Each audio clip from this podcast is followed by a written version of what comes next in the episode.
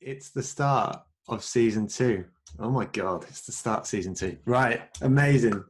Thank you all so much for being here. Um, while I'm blabbing away, if you want to write in the chat box where you're watching from uh, in the world, then then I think that'll be really wicked to sort of see everyone and, and where you're all from. So uh, please uh, drop a note in the chat box and say where you are. Uh, today, I'm super excited uh, to welcome two blooming wonderful human beings uh, to open up season two. Uh, we've got Andy Lambert, who's the director of Content Cal, and uh, Martyn Sibley, founder of Purple Goat and about 400 million other things. Both Andy and Martyn are previous marketing meetup sp- speakers. Andy has spoken in London, Martyn in Cambridge. Uh, so basically, you know that right here today, you are getting two pros. Um, to speak briefly about each, uh, Andy's been part of the team at Content Cal, uh, the content and content creation and publishing tool since 2016. Uh, over this time, Andy's seen the company grow from zero to about 40,000 customers, which is frankly ridiculous. Um, more importantly, though, than the achievement of 40,000 customers is how they've achieved it. Andy, from the beginning, has pursued a long term strategy supporting communities, uh, creating incredible content, and more importantly, just being an all round really great chap. Uh, I feel lucky to surround myself with so many lovely people with the marketing meetup uh, on a regular, regular basis. And I firmly count Andy as uh, one of these people.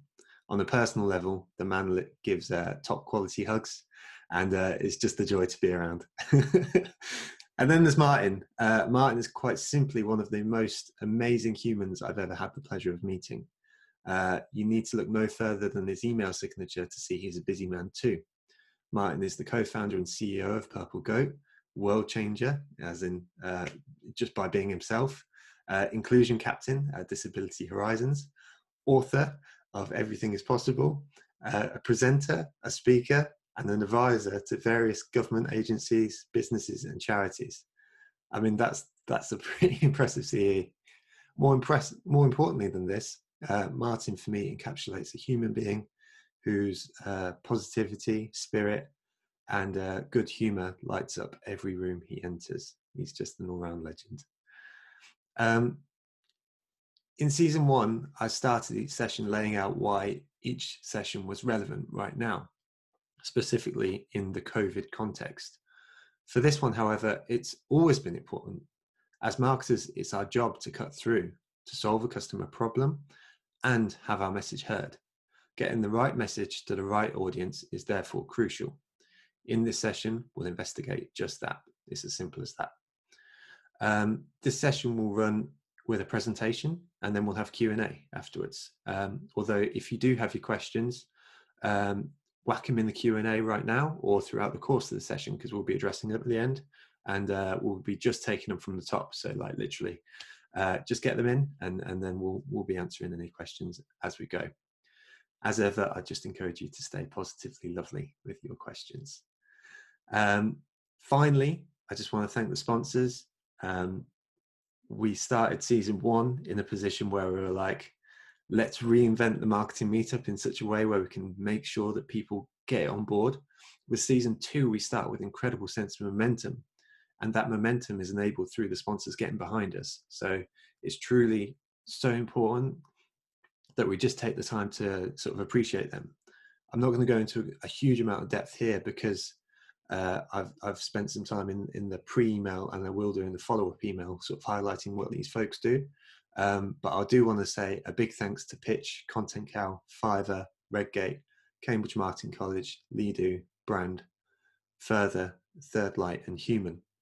My only ask is thank them for help for helping us out. Uh, they're truly appreciated. Um, you may have heard my dog making a big stretch down there as well uh, while that was going on. he sat at my feet, so uh, sorry if there's any snoring. So, um, with all that said, uh, Andy, Martyn, it's uh, it's over to you, chaps. Thank you very much, Joe. And uh, yeah, thank you everyone for taking a bit of time this morning. Massively appreciated. So um, I'm going to go ahead and just start sharing and we'll dive right in because we're going to keep this pretty fast pace as it's half past eight in the morning in the UK. So uh, we're going to dive right in. And this presentation is in two parts, as Joe already mentioned. So the first part is the more kind of nerdy, tactical, content strategy orientated thing. So I'm going to take you through the step-by-step process of achieving what we term here at Content Cal is of content-driven growth. That's that's something that we've been advocates of since uh, since the outset. And the second part of the presentation, as you already mentioned, going to hand over to Martyn, and he's definitely going to be doing the more interesting part of the presentation. Only met Martyn maybe a couple of weeks ago, and I'm very, very pleased I did because one, he's going to inspire you, and two, he's going to open your mind to a a new audience that you potentially have not considered before. So, with that said, let's kind of start with this. Now, Joe's already mentioned, um, so very, very pleased and very proud, if, if I'm honest, because over the last three years, we launched Content Cal at the beginning of 2017. It's now used by 40,000 businesses in 140 countries. So that's so that sounds impressive. Um, obviously, there's still a long way to go, but really, that's been achieved by something uh, called content driven growth, essentially an organic first content driven strategy that I'm going to take you through the processes of today. Now, with that out the way, I'm going to show you a stat I'm distinctly less proud of. So there is a free trial in Content Cal, and 71% of people that sign up to Content Cal never create any content. So this stat still makes me cry. And the reason for this is, well, I guess there's three reasons for it, but you know, I'm going to show you a, a screenshot of Content Cal. Now, um, it's a blank canvas. For some people, this is the perfect place to paint their content strategy, to organize all of their campaigns across multiple channels and have complete transparency and organization related to it.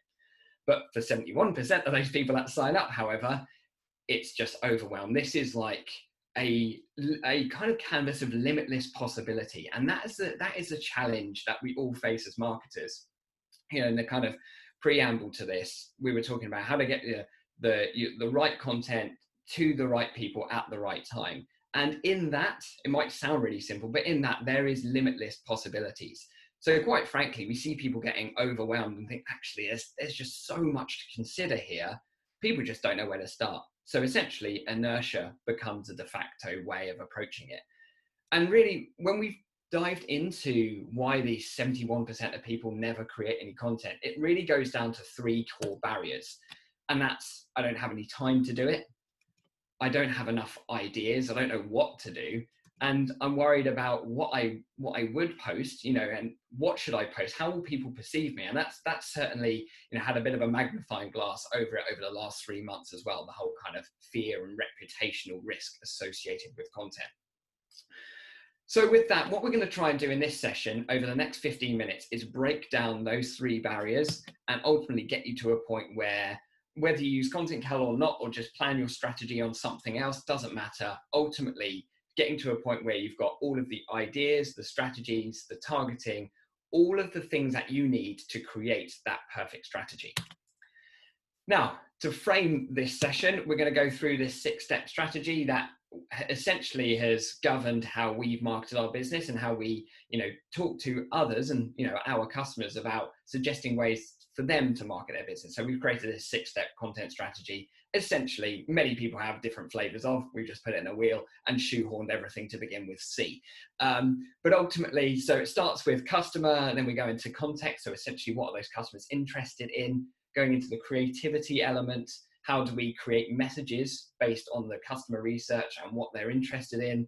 How do we then get a broader team involved in the collaboration stage? Channels, where do we publish this? Not just about social, this is about email, this is about webinars, this is about blogs, this is about YouTube, whatever. So thinking about our channels from a broader perspective. And then of course, the calculation, the understanding of the performance off the back of it. Uh, and if anyone's seen me talk before, they'll know that I love tools, and I particularly love tools that we can all use for free today. Because ultimately, over the next 15 minutes, if you can't implement the stuff, if you deem it appropriate, that is, if you can't implement the stuff that I talk about immediately, then I have failed. So I'm going to give you the strategies and the tools to do it. So if you think that this is this works for you, then you'll be able to run away with this straight away without incurring any additional cost, which is good too.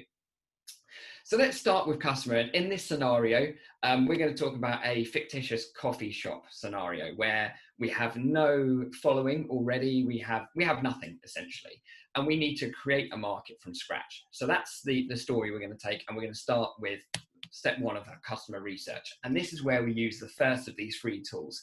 We use Ubersuggest here. Now, two other tools are really good for this, like SEMrush uh, and Ahrefs as well. But ultimately, Ubersuggest is free. Loads of value in that. Anyway, so we're going to search coffee shop because essentially what we want to understand in our category is there good search intent? Because before we create any content, we need to make sure that there is a market there for it.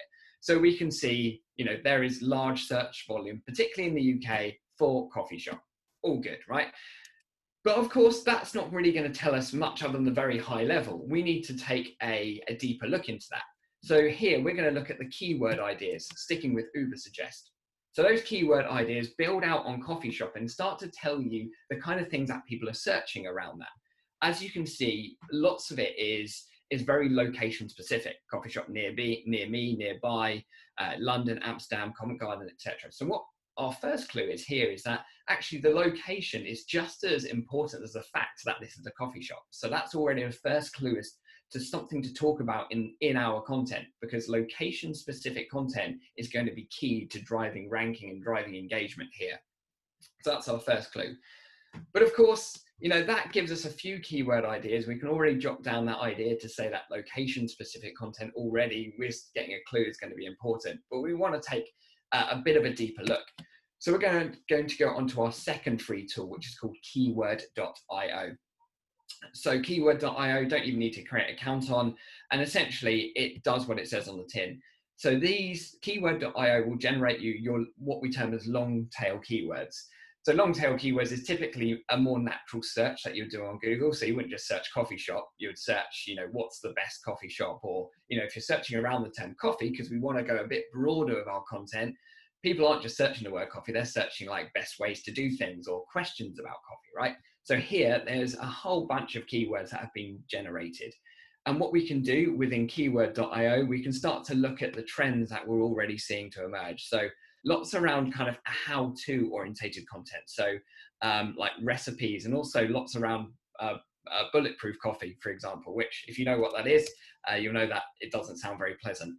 Um, lots of health and wellness type of orientated content as well, like can I do this on this diet? Is it good while breastfeeding? That kind of thing. So there's lots of queries around health and wellness. There's also lots of questions around uh, sustainability. So questions around reuse of coffee cups. So already now we're starting to generate four potential themes here. We've got like a how-to theme, we've got kind of locations, uh, we've got uh, like sustainability, and we've got health and wellness. So within about five minutes of doing research already, we've got like four potential themes we can start to build out on.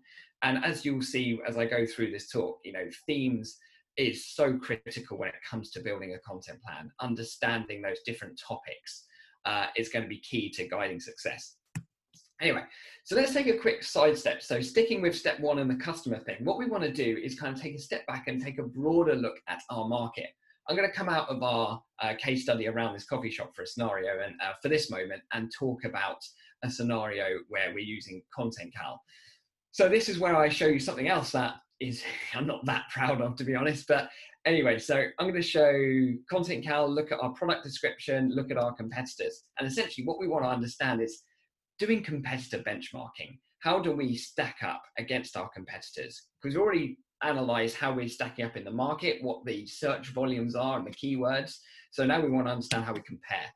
So first thing to look at is share of voice. So share of voice, us versus our biggest competitor. You know, our growth rates are good, but yeah, tiny, tiny little share. Um, so you either look at that and feel slightly depressed, or you look at that and go, wow, there's a lot to get here. Um, so, and depending on my mood of that day, it can depend on which way I think about it. But anyway, share of voice ultimately is the amount of times that you're mentioned in the broader market.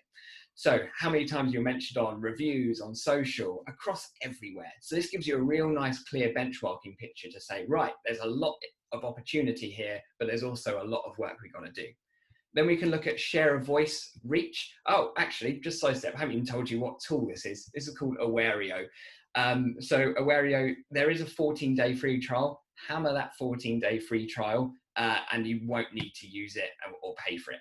Just don't tell them I said that. But anyway, share a voice, reach. Um, so reach is the ultimate possibility of the broader audience you can you can potentially reach. So, uh, as an example, if um, one of your competitors' followers spoke about your competitor, reach encompasses all of the followers of that individual. So mentions is factual, talks about how many times you're mentioned, whereas reach talks about possibility. How big is that is that broader pool of opportunity? So this is great for helping you understand like your audience that you're gaining over time. How is that impacting your ability to influence? So this is a really important benchmarking exercise that you may want to revisit. I suggest you probably revisit once a quarter. Going deeper into it, we can start to look at where those mentions and where that reach is coming from. So this is key to channel strategy. So you can start to look at is it blogs, is it emails, is it YouTube, is it Reddit that your competitors are doing well on? And you could take a you know a two potential looks on this. You could either take a, a view where there's a lot of opportunity on, on Twitter because Hootsuite are killing it and we could just go after them. Or we could think about when competitors zig, we should zag. So, you know, we might want to take YouTube or Instagram as a channel for ourselves. And then we've also got the most influential individuals, which is key to to kind of gaining that reach and gaining that share of voice that we've just been talking about. So a fantastic way to potentially build those relationships in. So lots of research at the customer stage. But here at this point, what we've got is a great understanding of our broader market, what our customers are potentially interested in, some themes, and where we stack up against our competitors. So that goes on to step two, which is context. And this is the, the biggest part of, of this session. It gets quicker after this section. So, context is about going deep into the interests of our customers. And this is where the fourth tool comes in called answerthepublic.com. We'll be sharing all of these tools after this as well. So, you don't necessarily need to note them all down. Answerthepublic.com, fairly well known, um, but ultimately, this is all of the searches that have happened on Google related to a search term. This is another way to, to generate all our themes and our topics, and you can start to see, you'll probably see some slightly random questions that I'm definitely not reading out um, uh, but you'll see some that are related to, you know, the things that we already started to generating, like how to, sustainability, wellness. Um, and actually, what you see is some kind of random trends appearing, like lots of questions around like the best coffee machine to buy. So already we're starting to think about our content from a much broader perspective.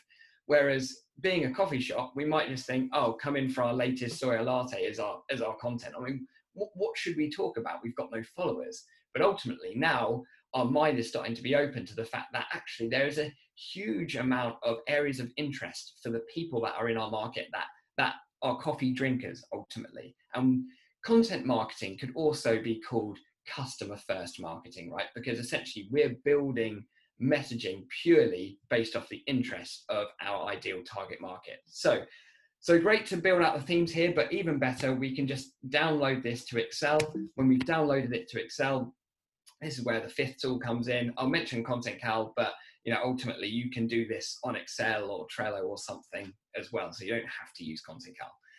Um, so what we've done is taken all of the ideas from um, answerthepublic.com and basically we've just put it in a little folder called content themes and that's given us a whole year's worth of content inspiration. So whenever we're short of an idea, we can just go there. So uh, that kind of content themes folder just lives at the top of our planner there. So it's always, uh, you know, within a click. And that's a key thing about doing this research. That research that you do needs to be integrated as a daily habit as to when you're implementing your strategy. So the tool you're using for implementing your strategy needs to have reference points to all of your research. Because we see so often that people do good research and it sits on a Google Doc somewhere and never gets surfaced again. So it just needs to become a daily habit whereby you do your research and you implement that research together. Cool. So, of course, if you want to drive reach when you don't have following, you're going to need to do hashtag research and use hashtags wisely. Uh, I'm just going to show an Instagram hashtag tool that I like called displaypurposes.com. Uh, search the word coffee, it's going to tell you the most relevant and popular hashtags related to that. Um, hashtags are now, actually, just as a side note, hashtags are now becoming a thing again on Facebook. So that's worthwhile considering. There's no hashtag tools that are really good for Facebook just yet because it's, it's still quite new. Same for LinkedIn. Uh, but for Twitter hashtag research, I would use hashtagify.me. So hashtag ify.me. So both of those are going to give you great opportunities to make sure you're using the right hashtags don't just use hashtags related to your own business. I see so many people doing that. Use hashtags that are relevant to your target market. So when, when we've used those hashtags, we can just save them in Content Cal so that we don't actually have to go ahead and find them again. Further to my point of when you're doing your research, make sure you're implementing it. And also the category tags relate to the themes that we've just been speaking about, like you know, health and wellness, sustainability, your how-tos, recipes. So all of that can now be started to be categorized and color coded in our plan. So we can make sure that one, we've got a good color coded plan so we know the volume of content we've got planned across all channels. But secondly, and most importantly, is that we can start to analyze the performance of this content related to that category tag. And that is critical. So, talking about good use of hashtags, of course, that folds in into your kind of national days and key days. So, you know, for example, if it's National Password Day, for example, you know that if this is relevant to your business, that hashtag is going to trend and will likely give you additional reach. So, making sure in your calendar you've got everything organized related to these national days. You can browse this calendar, you can export this calendar, as well so that you can start to really be proactive to make sure if there's an opportunity upcoming you know next month you're not going to miss it ultimately. So doing this plan at the outset will mean that content creation becomes so much easier as you go through it. So quick side step here um, google alerts. If no one uses google alerts today i definitely recommend you do that. Um, you can find it just by you know googling google alerts. And essentially i use this personally for tracking competitor mentions and tracking mentions of our own brand. But also in this scenario, what we can do is track you know the most relevant and topical things related to the the business that we're operating. So in this scenario the coffee shop. So that google alert means that you don't have to you know think every day i've got to go out and research. The latest news is just going to be sent to your inbox. So you can do that on a daily or, or weekly basis.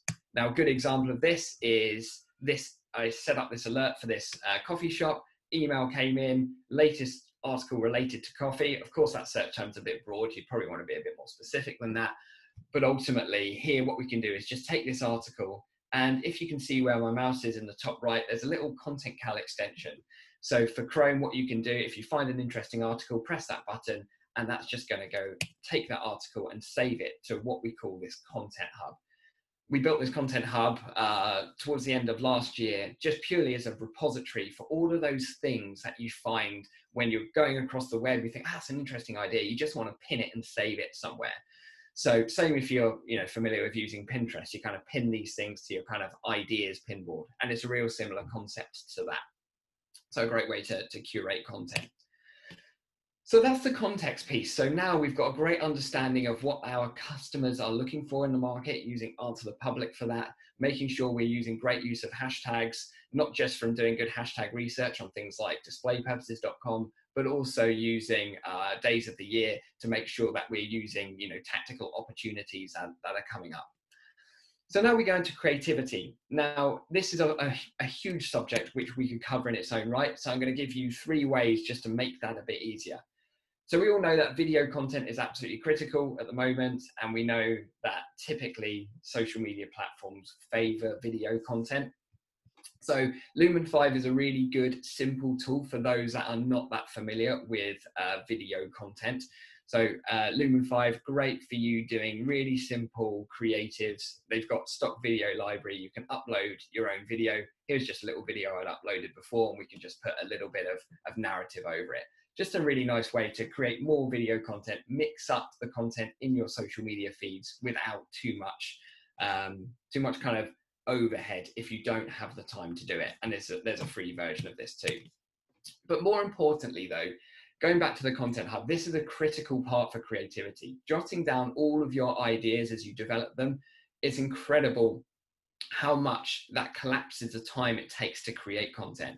And also when you're using these category tags, when you've got those defined themes like how to's, health and wellness, sustainability, it makes, it kind of puts some guide rails for you. So you know, we were talking about that blank calendar and the overwhelm and think, I don't know what to do. When you've now got these five themes that kind of orientate you to say, right, I'm now going to create content across these five themes. Here's some ideas I've jotted in related to these themes. The barriers to creating content suddenly get a lot lower. The creative juices start flowing. And then continuing on with these creative juices here, we're, we're looking at previous posts also within Content Hub. So we can look at our top performing content uh, previously. So we can start to look at things that we might want to reuse and repurpose. Repurposing is a key part of a good content strategy. Just as a, as a quick side note, recently we we started to, to go through a process of updating our older blog content and it's had such incredible benefit for our, our search rankings and how the, al- the Google algorithm puts that in in its kind of search volume. So we're starting to appear on page one since we started up retroactively updating uh, older pieces of content and older blog posts. So, but then let's go on to collaboration. That is a key part of this whole ideation process because the the key here, and this is an opportunity that many people miss when it comes to content creation, is that the best content is always created together. So being able to take content from, you know, when you have an idea on your phone, you're just saving it somewhere, links that you might find, an instant message chat that you've had with a colleague on Slack or Microsoft Teams, or something that you've had a conversation in email. All of that needs to be pulled into one central location. I mean, you can do that with Content Cal, but of course, finding a process to do this is critical because essentially this creates a funnel of ideas for your business. Because ultimately, what we want to do is have this single content hub of all these ideas streaming in from different parts of the business, different instant message chats, you know, people sending ideas on email. Ultimately, meaning that social media and content creation doesn't happen in a silo. So um, that's a critical part. Collaboration will create better content. So then we get to the channel part. So here now we've got our content plan, we've got our days planned out, we've got our content themes organized, we've got kind of key people we want to mention in our content. All of our research is kind of now manifested into a plan. We then bring in all of those ideas we started developing in Content Hub, the links that we've we've found using that Chrome extension, ideas shared by other members of the team. And ultimately now we can start creating our content, organizing it related to these these themes and these topics that we've been talking about. And that then takes it into the, the calculation stage where we can start to track, you know, once a month, you know, how has the content that we've produced impacted our analytics? I'm showing you Content Cal Analytics, but please, yeah, don't just think Content Cal Analytics is the only place for this because you'll need to supplement this with GA, Google Analytics as well, to make sure that it's having the net benefit in terms of increasing traffic to your site too, or whatever your key objectives are. But here we can understand how your audience have grown, how your audience breakdown is shifting. So, are you seeing better growth from LinkedIn versus Twitter, for example? How engagement is growing over that time. So, this is a, a great kind of indicator as to the topics you're talking about are, are of critical importance. Looking at the best time to post and also bringing in these different category tags so you can start to understand the types of content that is performing the best. So, we should do more from how to's, more from um, sustainability or health and wellness. So we can really start to orientate our content strategy in a way that's driving results. So that kind of puts it all together into a six step content strategy, which of course we've always always known that it's always about having great relevancy that's dri- driven through fantastic research. So doing the kind of customer and context sides of that six step content strategy and then making sure it becomes a daily habit through achieve, and that achieves consistency by having a good process for creativity and how you both you and a broader team share ideas how you can maximize this across channels and start to track your performance across multiple channels not just social and then how you can analyze all of that at a content theme level so that you can start to orientate your strategy and make tweaks as appropriate. So that is that is me done. Um, so here's how you can get in touch here. Feel free to, to either drop me an email, mention us uh, across on, on social here. Here's our Twitter handles. Or if you fancy giving Content Cal a try, then you're more than welcome to, to try the free trial. But at, at this stage, what I'm going to do, uh, I'm going to hand over to Martyn because, as I promised, you know that's the nerdy tactical bit to, to create the strategy. Now it's time to, to be inspired by by an individual that that Joe and I I know are, are very pleased that we've both met. So uh, Martyn, over to you, my man. Brilliant. Thank you so much. Yeah, thank you both for the the kind words and for the opportunity to get involved. And I can see the comments. Everyone watching it is is loving it, and uh, I, I, was hooked in there as well, Andy. So many amazing bits of advice. So uh, yeah, really cool to to get cracking here. I'm just going to share my screen. I've got two different uh, slide decks, but we're gonna we're gonna whistle through um, quite quickly through both. Um, so yeah, I think that as you as you sort of set the scene already, Andy, we're gonna be at a point where I'm going to start with the personal story um, to get back to the beginning. Then that's sorted. Um, so for anyone that was at the Cambridge meetup, I spoke at some of the slides, and my personal story will be familiar, but you know, bit of a bit of a reminder or refresher. But um, really, a lot since I spoke at that last Cambridge event, a lot has happened with me co-founding Purple Goat, and very much the the insights into disabled people and disabled consumers as a very large viable audience for businesses to to reach and to be learning from and and creating products and services for and to include in in advertising and marketing. So for those that saw that the first few slides that the second half is is the the newer updated news and some really interesting statistics. But i think by sharing my story it just it, it places disability i think there's a lot of history around the narrative of disability and that we think of charity and we think of sympathy and pity. And i think a lot of my my work regardless of what business or project i'm involved in it it's really just about trying to change the narrative that that disability is around talent it's around value it's around capability. And i think one powerful way to express this is just through my my personal story. So as it says growing up with a disability um, I was born with spinal muscular atrophy, which sort of sits under muscular dystrophy, which is a bit more commonly known disability. Um, it basically means I'm always in my wheelchair in the daytime, and I have to have a thing called a hoist to lift me in and out of the chair. I have a care team that help me with all of my daily living tasks. So, sort of to frame it, you know, physically, I, I am very weak.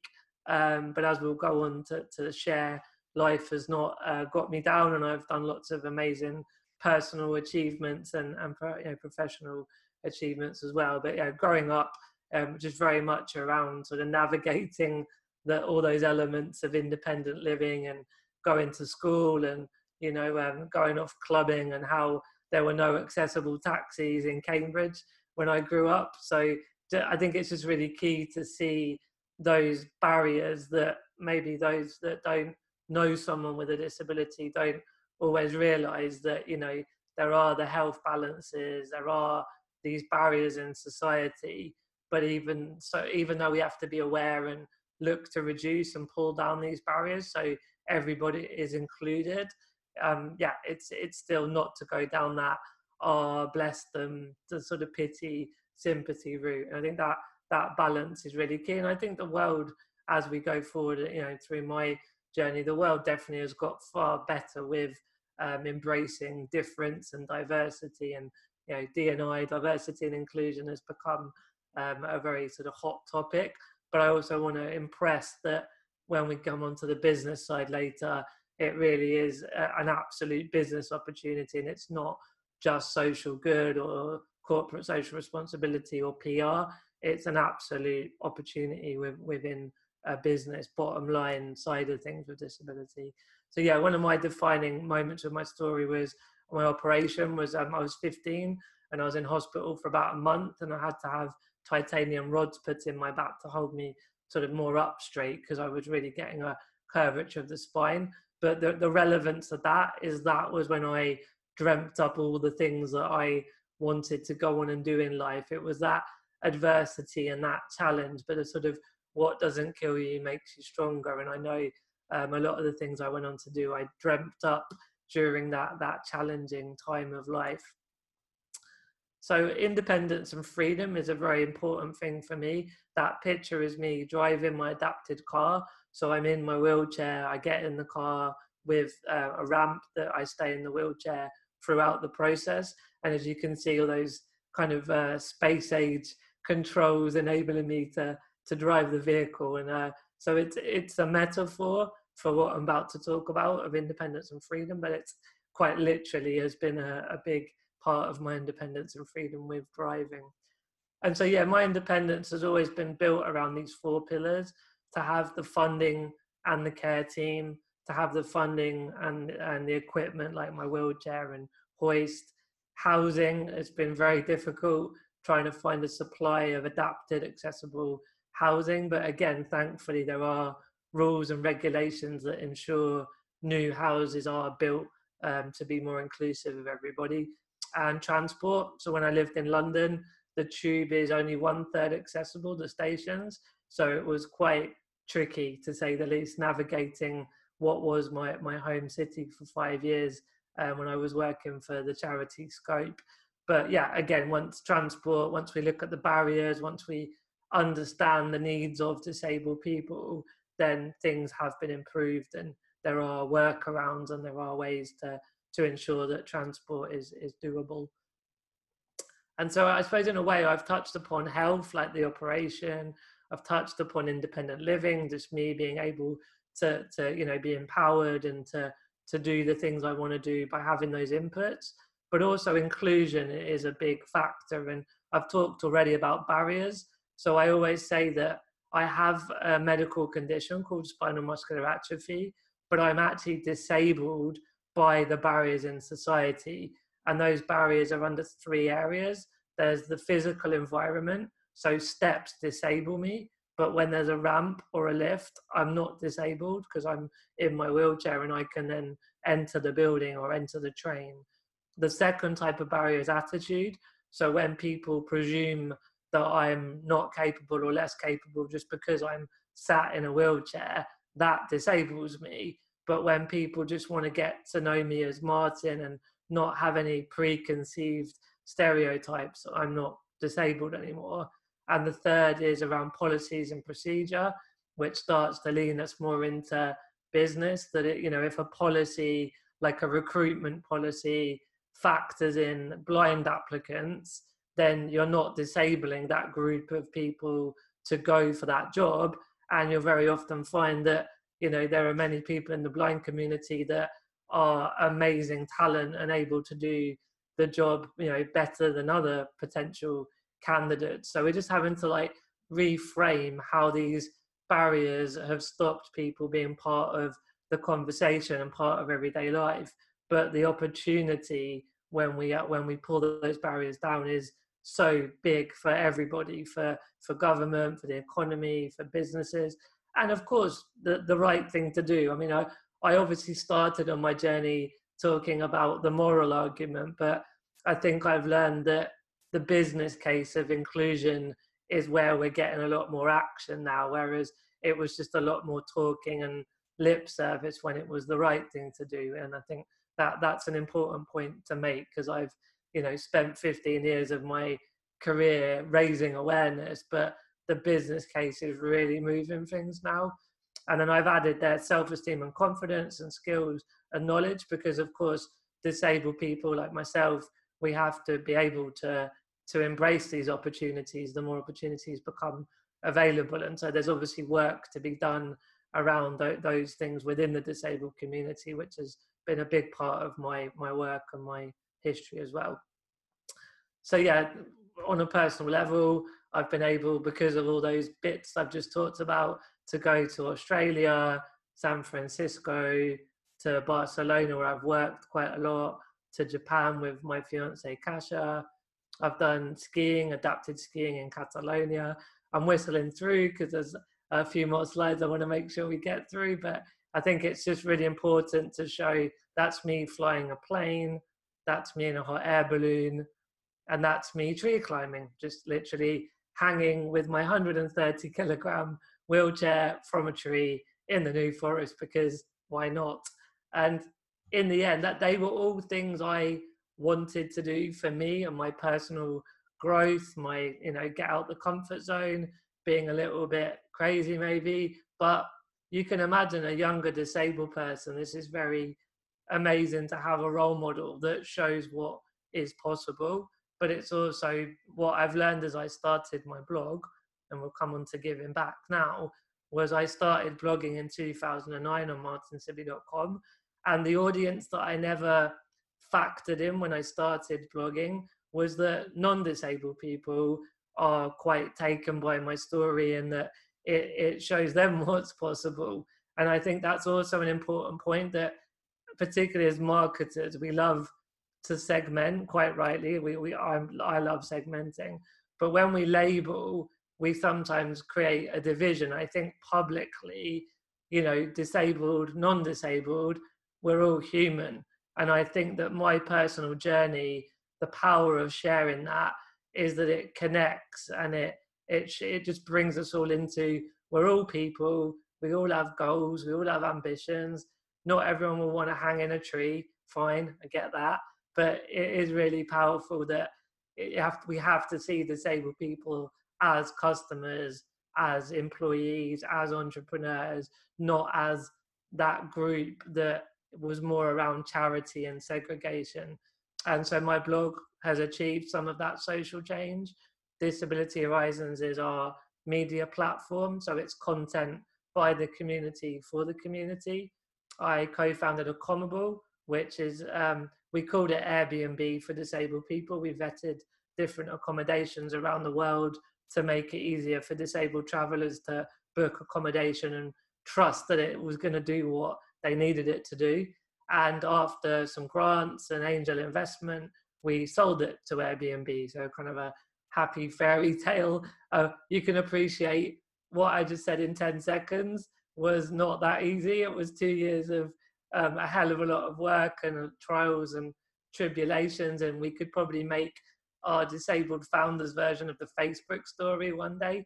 But it it actually showed that you know disabled entrepreneurs could raise money, and it showed that there was a viable market um, for a product like travel accommodation, and ultimately that Airbnb understood the the viability of that market as well so yeah, I've done consultancy for government business charities, and then um, been voted as an influencer um, in the top five list of disabled people. So I'm going to stop that deck there and move it on to yeah, sort of more what we've been talking about on the business and marketing side. Um, so Purple Goat is the agency I co-founded two, three months ago nothing about us without us. Our tagline is really important because what we're doing, we're putting disabled influencers at the center of the conversation, or even more, we're putting disabled consumers at the center of the conversation. But as we'll learn here, the business reason for this is that 22% of the population have a disability, which is a lot. I think people don't quite realize the numbers. So that's more than 14 million people in the UK and when we look at this graph of uh, 18 to 30 year olds, there's over 9 million, students 2.4 million, vegans 600,000. And when I started talking to my co founders at the GOAT agency, and I was saying that I've been on a train ride, and every train station there was billboards about vegan burgers, which I, you know, it was brilliant. I loved it. We're, we're catering for all different audiences. But then as we come down, we've got the spend. So 250 billion pounds a year in the UK, eight trillion dollars globally. So the spending power of this market is massive. But just 0.06% of adverts feature disabled people. And when we look at that graph above, you know, it just doesn't add up that brands are catering to, to the 600,000 vegan market, but they're not at all aware of the 14 million in the UK people with a disability. So that's what we're essentially trying to, to solve on a on a social impact level. But I think we're really clear that this is a massive, massive business opportunity. Um, and there's a big thing when COVID kicked in, calling disabled people and those with health conditions that were more susceptible to the virus vulnerable. Now we all get we get the context that vulnerable to the virus, but as marketeers, we understand the power of branding, right? So I don't want to be the vulnerable guy. I want to be the guy that that does all the things we've just talked about before. So it's a big thing about the value and also not the vulnerability. And what we've learned is that disabled people really want to be marketed to in the right way. And so, why are brands ignoring them or us as someone from the community? It's all about brands not knowing how to do it, being scared. So, they'd rather just not act and not take that risk. But that's why that's why we've created Purple Goat is to to give that you know expertise and that insight and that knowledge. So I, I don't want to do too much of the specifics of what Purple Goat is, but it's essentially you know the wants and needs of disabled people and and doing lots of what other marketing and branding agencies do, but where disabled people are at the center of that conversation. Um, for those that don't know, the Goat Agency are the world's leading social marketing agency. They're global, working with some really, really big brands. There's a few of them there.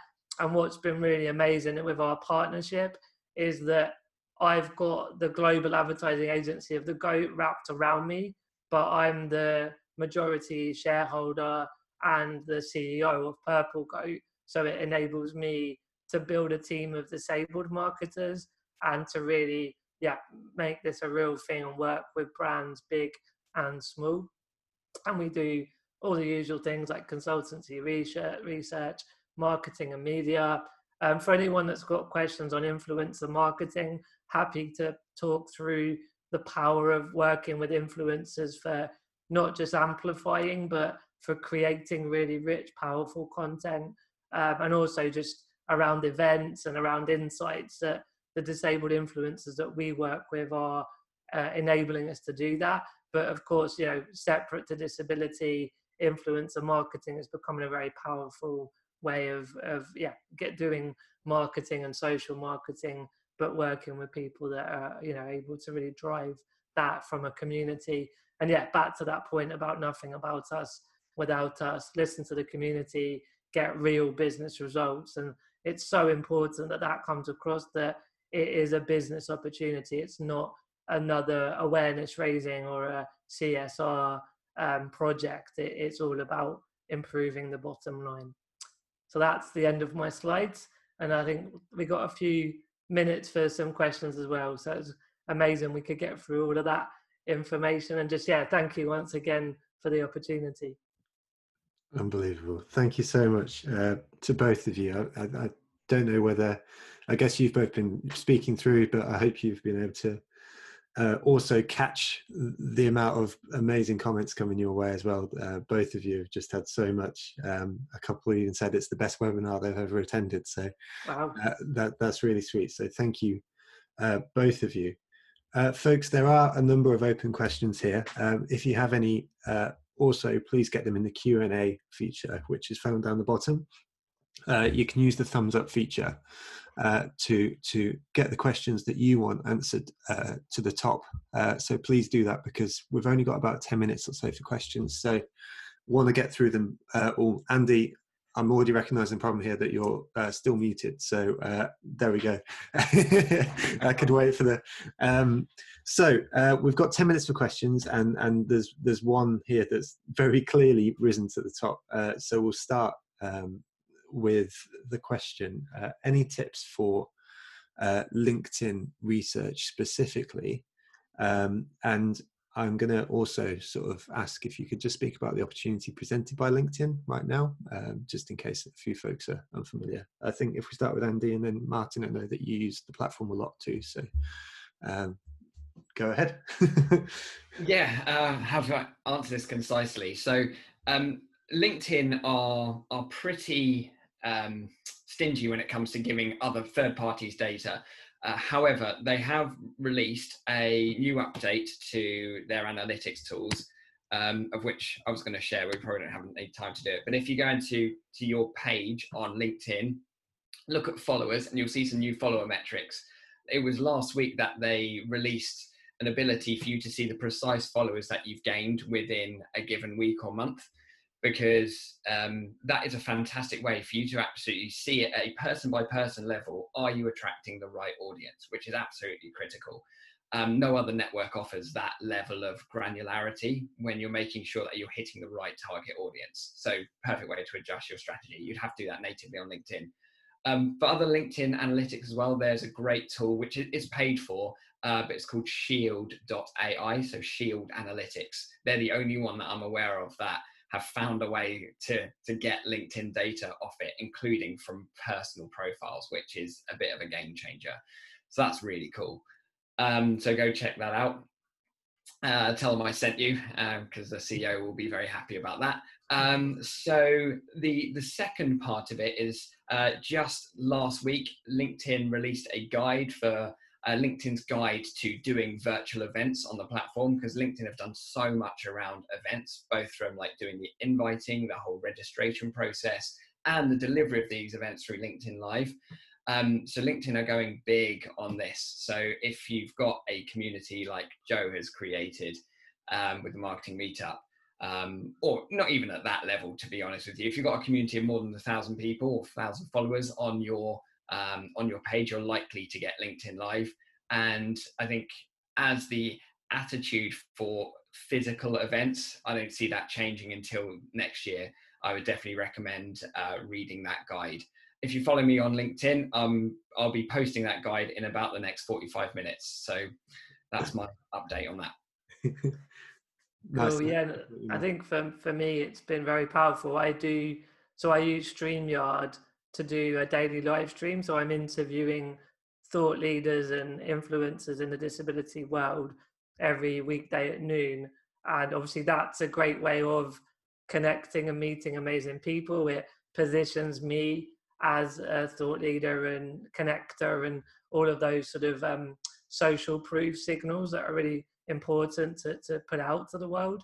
Um, and so StreamYard goes to my Twitter, Facebook, LinkedIn, and YouTube it, it's 40 quid a month for having more than one channel so that there is a cost if you do more than one but you could just go um, obviously on linkedin and not have to pay anything. And so what i've found is that obviously i'm in a massive business to business push with the agency. So i've connected with you know marketing people and i'm you know working at disability brands like wheelchair manufacturers adapted holidays but also you know we're, we're going to be working and we're starting to have really good conversations with tier one brands now we're more settled and established. So for example i connected with a high up marketing leader at xbox because accessible gaming is really a big thing. And after a week of just letting him consume my daily live stream i then just sent him a, a message. We've had a couple of calls. Um, they're looking to onboard us and I'm going to be speaking to all the marketing managers in the EMEA region. And then that's led to talks with Microsoft Teams and LinkedIn themselves. But that's all because of a live stream and just hitting someone up on private messenger on LinkedIn. That's amazing. What a story. that's how to do it. yeah, that, that'll do it, Martyn. I mean, like, that's, uh, I, I, I just get the sense that I think we were speaking earlier, and even though you sort of uh, described yourself as you know new to the marketing world in in a, in a sense, in the sense of running an agency specifically, then you're probably one of the world's most natural marketers, um, you know, that I've ever met.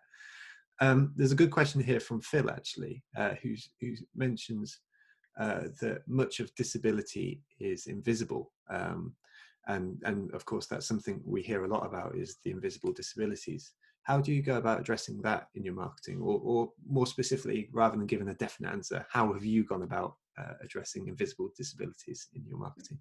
Yeah i mean this for me is the market so marketing is a vehicle to change narratives. Seth godin talks about this all the time but also marketing 101 is speak to your audience understand the needs make any necessary changes and then tell that audience that you're there for them and you represent them and you all, all of that stuff we know but people just forget to do it with disability. So the art nothing about us without us is if a charity or a brand want to reach out to people with a hidden disability that's why we work with influencers. I i haven't got an invisible disability so i i would not be the expert but i we have a massive network of disabled influencers so we would bring them in both as consultants, but also we would then create content and amplify with people from those communities. And obviously, you would segment invisible disabilities down into all sorts of sub segments as well. So it, it it's totally marketing 101 applied to the audience of disabled people. Wonderful. And I think that answers a question from Alex uh, Kington as well, who says uh, the same could be applied for race, gender, sexuality, Absolutely. whatever it may be. It's, it sort of Yeah. goes down to yeah and i think like my point about we're all human like this this should just have been part of the marketing strategy of all businesses and brands from day dot but for all sorts of different cultural political economic reasons there are certain groups and communities that are still fighting for equity in in all sorts of ways and so that's why purple goat is needed to bring disability into the conversation but the goal is that it's just you know it's it, it's just about communities and that that's the segmentation not this sort of groups of division that we sometimes get from the media I love that. Thank you. So we've got a question from Tom, uh, who uh, directs it specifically, Andy, who says uh, tools like keyword.io look good, uh, but he's interested. Uh, why not just use Google Keyword Planner? Yeah, so you could use both. Same, essentially do the same thing. I like um, keyword.io because it allows you to kind of organize certain types of keywords and bucket them, and plus you don't need to create any login or account for it. You just you just use it. So um, I find it naturally better, but it's, it does the same thing. It, they they pull the same data, so um, it's yeah, all good with me. Sweet. That, that's a quick and easy answer to that. um, so something that both you two have done incredibly well um, over the course of every interaction I've ever had with you is that you're two of the most um, you you individuals that I've ever met. I.e., you're very comfortable in your own skin, and, and you're happy to put out your content in a way that um, represents you as individuals as well, rather than just um, corporates or companies or whatever it may be. Now, this may be something that you're doing very naturally, um, but to the, the theme of authenticity uh, in, in your content, do you have any sort of like thought processes that people could sort of look to take on when thinking, how can I inject a little bit of me into this content rather it, than it just being this sort of standoffish piece of content around the theme of dot dot dot? Um, does that make sense as a question? Um, sweet. Uh, Andy, do you want to go first? Yeah, um, it, it's it's quite a hard question to answer because essentially it's it's uniquely personal. But the the only way I found of doing it is because I naturally struggled a lot with self confidence, as I'm sure a lot of people do. But just recording me continually it sounds really narcissistic, but recording me talking to my phone continually hmm. until you just get really comfortable with with yourself and how you sound because you're the one that judges you more than any others. So if you start to think, nah, okay, I'm just used to how I sound, how my teeth are wonky, and once I get used to all of that stuff, I'm like, you know, it's it's fine because I've seen myself so much because I've just been looking at it on the phone. I've kind of honed that. And in terms of like being authentic, you know, my people often commented that I'm just full of energy and positive and happy. So then that's all I need to be in my in my content really so i'm just continually smile because there's enough miserable people so um and i like you call me the huggiest man in social media so i've lent into that so um, I've branded you. Sorry. yeah uh, Martyn. yeah I'd- sort of building on from what andy said 'cause i agree with everything there I, mean, I think for me it's always been more about the mission of like knowing other disabled people particularly younger disabled people needed someone like me to step forward and share that personal story and as we discussed earlier for the rest of the world to see a different narrative of disability. So as much as i used to be sick before speaking on stage in my early 20s and i you know when i did started my blog it was horrible writing about my life and videoing making vlogs on my youtube about what i got up to. But the reason i overcame that was there was some bigger need for this. Um, it wasn't about me it was about the cause um, and then yeah, the practice makes perfect, and the more you do it, the the more it just becomes more natural. But I, I think there's so many theories and philosophies, and um, you know, so it's good to have the the steps of a plan to to share with people. But I think like with, with Andy's talk earlier, like still creates that personal narrative around those steps, and I think that's that's what makes us all unique. It's that you know, unique proposition is us as individuals. So if you don't lean into that, you are more vanilla. So mm. there's a business benefit to being different and authentically unique. Absolutely. Fabulous. Well, okay. So it's uh, 9.31 and I'm seeing a few folks saying they'll have to go. So I think we're going to respect people's times in that way. But you know what, chaps, this has been incredible in, in so many ways. We, we've had the tactical elements, we've had strategy, and like, just like, I'm going to be buzzing for the rest of the day from the inspiration provided too. So honestly, thank you so much for uh, being part of this like uh, the gratitude and we'll just keep on gushing. So uh, i'm, I'm going to stop there but know uh, how, how grateful i am. Um, and likewise uh, thank you to everyone who's been here today. Um, season two has started off with a bang and, and i couldn't be more proud. Um, so thank you all for being here um, last thing from me is that you will have the follow-up email come out um, saying thank you for being there also with the recording of the podcast for the blog um, in there, there is also the link to all the sponsors. Please do take the time to check them out and uh, and thank them. Uh, ContentCal is among them, and there is also a, a code uh, that you can use uh, with ContentCal uh, through the marketing meetup. Uh, so do check them out if you'd like to. So that being said, session one done. Uh, thank you all. Uh, I love you all very, very much, and uh, I look forward to either seeing you at Conversation Club on Friday or for the webinar uh, next Tuesday. Take care of yourself and, and thank you all. Take care. Thanks so much. See you guys. Bye bye. Cheers.